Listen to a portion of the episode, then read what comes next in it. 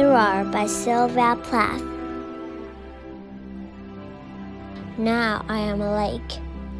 A woman bends over me, searching my riches for what she really is. Then she turns to those liars, the candles or the moon. I see her back and reflect it faithfully. She rewards me with tears and an agitation of hands. I am important to her. She comes and goes. Each morning, it is her face that replaces the darkness.